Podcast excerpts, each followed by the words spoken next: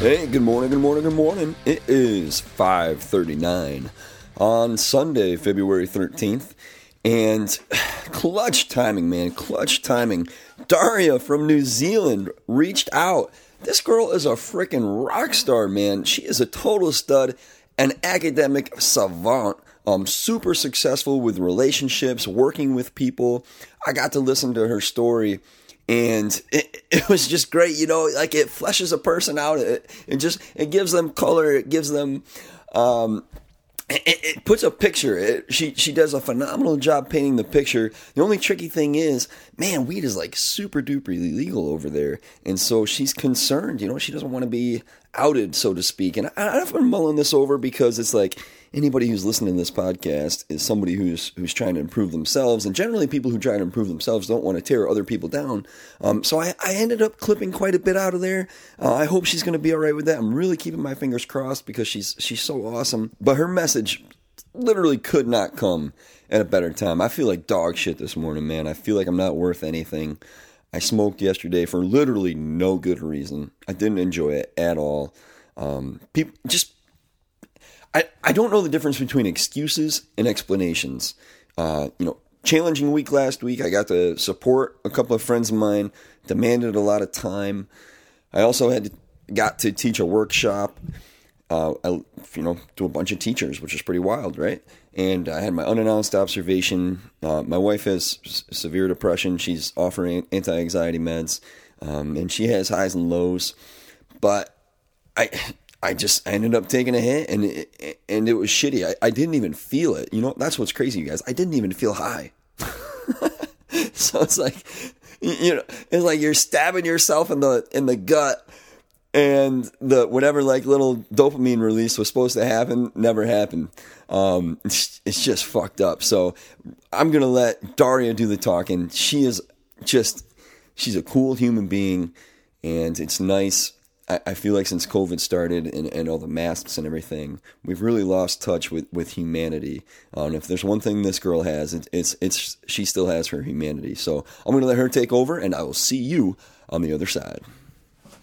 Hello. Um, so this is awesome. This voice recorder app. It's three forty nine a month, man. But I think it's going to be worth it. Um, it's very old school. I'll send you a screenshot um, along with this recording um, or you might have it. Uh, you, you, might be like, seriously, everybody knows about this thing. But anyway, uh, glad that I've got in touch. So yeah, I came across uh, across your podcast like months ago because you know I'm always trying to quit weed.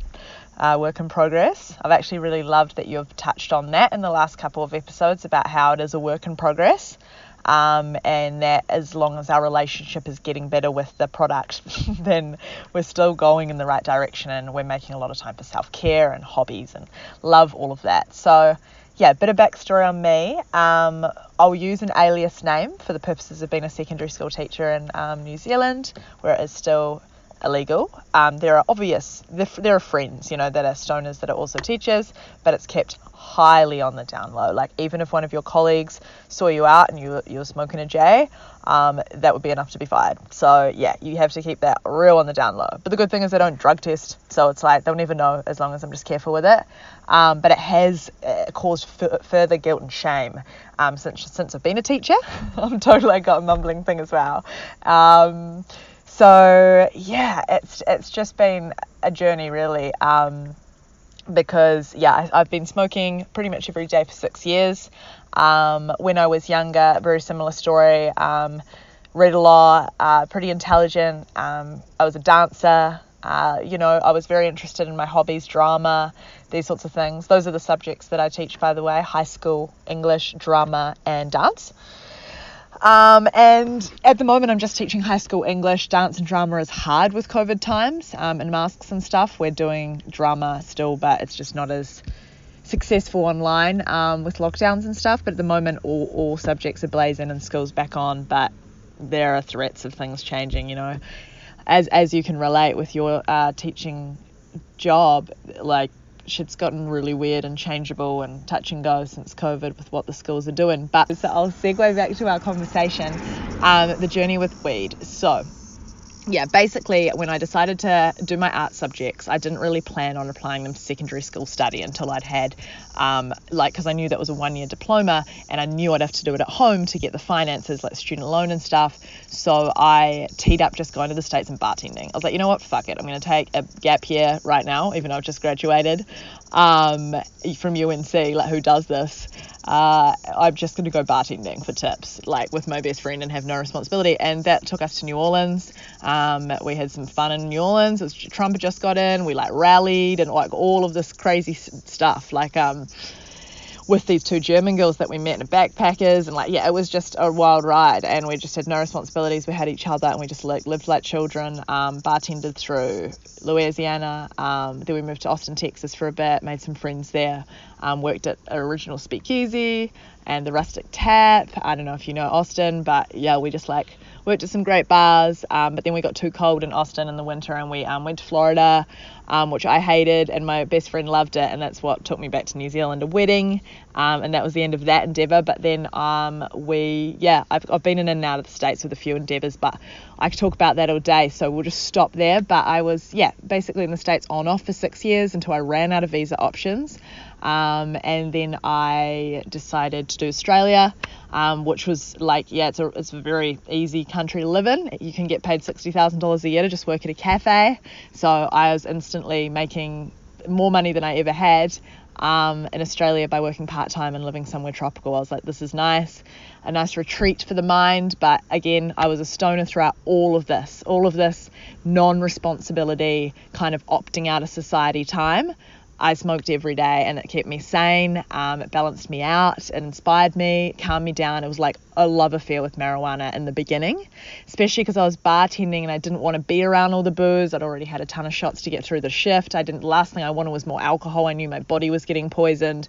Um, so I'd yeah, I'd smoke after after work and then like do a self care routine, like have a spa or bath or whatever, um, do some yoga, you know, all of that was enhanced. Like it was as if I was seeing the world in color before marijuana days. Uh, I mean, sorry, in black and white. And then boom, marijuana makes it high definition, colorful uh, images. I was just like hooked. Um, and so I became a stoner. I started pulling away from that, you know, that girly clubbing um, with your girls, like girls' nights, stilettos, tight dresses, and R&B music. You know, I, I never really fit into that, so I, I moved away from that, and alcohol and became like a bit of a hermit stoner who would walk along the beach and take photos and stuff. And yeah, that led to a photography career that span is still going, um, but its peak was when I was doing it in Australia while I worked part time in a cafe um, and bartended and did, ran this little photo business. Um, but yeah, basically what I'm saying is all of that low responsibility time allowed for me to smoke weed and be a stoner, and I did it for six years without feeling any guilt. And it's ridiculous because there should be guilt attached to something that's illegal, but I just found so much comfort in it at the time um, with yeah not processing childhood traumas and things like that that I I thought it was just such a blessing especially because it didn't fuck me over so rapidly um, and violently like alcohol does, you know. So you I, I, remember thinking this is better than alcohol. I'm going to be a stoner now and like cut back on the booze. So six years ago, I basically knew alcohol wasn't really going to be for me long term. Um, for physical performance, mental performance, the guilt, the shame spiral, and in my 30s, I started like having blackouts. So yeah, this year I haven't had a drink yet. I'm 41 days sober or something from alcohol. Um, haven't like you know had a terrible year on it. I was pretty much sober curious all of 21, like leading into the full sobriety. Um, but yeah, I feel like I've drunk enough for like you know 14 me. So I'm not going to miss alcohol. I'm going to do the whole year off and then see how I am next year. Um, but weed has been another one. Um, you know, like I do want to quit for exactly the same reasons as you. How you said you're just not as productive. You're not going to be your best self. It's sort of like I used to describe weed as like your lazy ex girlfriend who's really nice, but you're not growing with her. You guys are not pushing each other. You're just spooning and watching Netflix. You know, it's comfort. It wraps me in like a little ball of cotton wool. Um, as soon as I'm high, I can deal with anything. Um, but as you said, when you're getting the chemicals in your brain that you are craving via a substance. It's never as rewarding as those natural highs, and those natural highs of what have got me through the sobriety from alcohol in January, festival season, where I still went to a lot of gigs with my friends and had kombucha um, or non alcohol craft beer. Because, yeah, that was the main thing. I'm a beer drinker, huge beer drinker, um, and wanted a crafty, like something really I don't know if craft beers are really big in the states right now, but they're like ridiculously everywhere and um, down under. And like down under, so behind on the beer game. I remember loving the beer um, scene over in um, America. Um, but yeah, I, that was the main thing I missed. That's the only alcoholic beverage that I miss. Um, don't miss wine. wine. Wine's a demon. woman, you know, like wine is so glamorized for white women. It's like, you know, it, uh, it's terrible the marketing towards it. Um, but yeah, I fell into that trap of being a boozy wine girl for a while and yeah, got, I got to the point where honestly teaching changed it all. Um, as soon as I quit hospitality and started being, you know, like drawing away from that party lifestyle, that bartending kind of culture, um, and I came back to New Zealand and studied um, my teaching, high school, uh, secondary teaching year to apply all my subjects to the curriculum, um, and that changed my life. I moved in with my 90 year old grandmother. We're actually living together at the moment while my partner and I try to find a house. Um, but yeah, my nana and I have a fantastic relationship. Uh, my dad wasn't in my life, um, so isn't in my life, sorry, very often. Um, see him like once every couple of years. So my nana kind of picked up the slack there, and she helped raise me with my mum. So that's why I live with nana every now and then when it suits. We just get along well. Um, but yeah, the point of that was living with Nana felt like being in rehab after living in Melbourne and being in the hospitality scene, you know what I mean? Um, and I had a little hospitality breakdown after six years. I said, I'm not making espresso martinis in my 30s. Like, I've got to go do something meaningful with my life. Um, and yeah, coming back and studying teaching, getting in my two placement schools, meeting the kids, it inspired the hell out of me, dude. Like I was back. The childhood Joe that I'd left behind with the talents and the passions and the zest for life was like back with a vengeance. And that's that feeling happened when you know I quit alcohol a few weeks later after not having a single drink, and that's going to happen when you and I finally don't smoke weed. Um, or maybe we do. We I think like my main goal is getting control over it, and I know I need to have a big dry spell to even have control because it takes about a month to even have control over something that's a daily habit. I definitely learned that with alcohol. Um, so I think I need to stop it for a long period of time, live life without it, adjust to that, and then be very careful because I know it's a substance that I still like. I haven't gotten angry at it, you know, and broken up with it in the same way you would with alcohol. Um, so yeah, like a joint after school or on the weekends, going down the beach was just like my favorite little zen den time. You know, like I'd go into myself, reflect. You know, I loved doing yoga, stoned. I loved painting and walking and hiking. Nature was enhanced, you know. But I want to quit and uh, you know then cut back you know occasionally since i'm not drinking at all i will have a joint but i want that to be like a controlled situation where someone's like oh you want a joint um but yeah anyway um i'll, I'll wrap up because i've actually talked for 15 minutes i don't want to take over the entire podcast this is getting ridiculous um but yeah respond to this one and I'll come up with uh, some new thoughts. Um, and yeah, you could ask me some questions or whatever you want to know. Um, but yeah, basically want to quit for the same reasons as you, want to be the best version of myself, um, want to be the best teacher I can be. And that's a huge reason I want to quit, not because it's illegal, but because I. It doesn't go with being around teenagers. It feels morally like a dirty little secret. Um, and I'd never want a student to find out. Like, that would really wreck what I'm trying to do with my young people, you know. So, mm, anyway, I feel like we've got a lot in common to get through. We've both got the same career, we're the same age. Um, yeah, daily I was smoking for about six years. Before that, I was just off and on, like with my mates.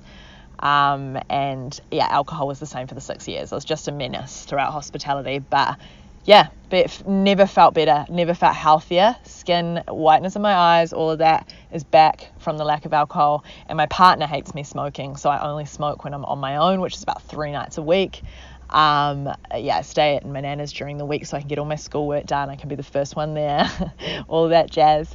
Um, but then I go and spend the weekend with my partner just while we find a house. We also have a golden retriever called Bailey. I was wondering if you have a dog.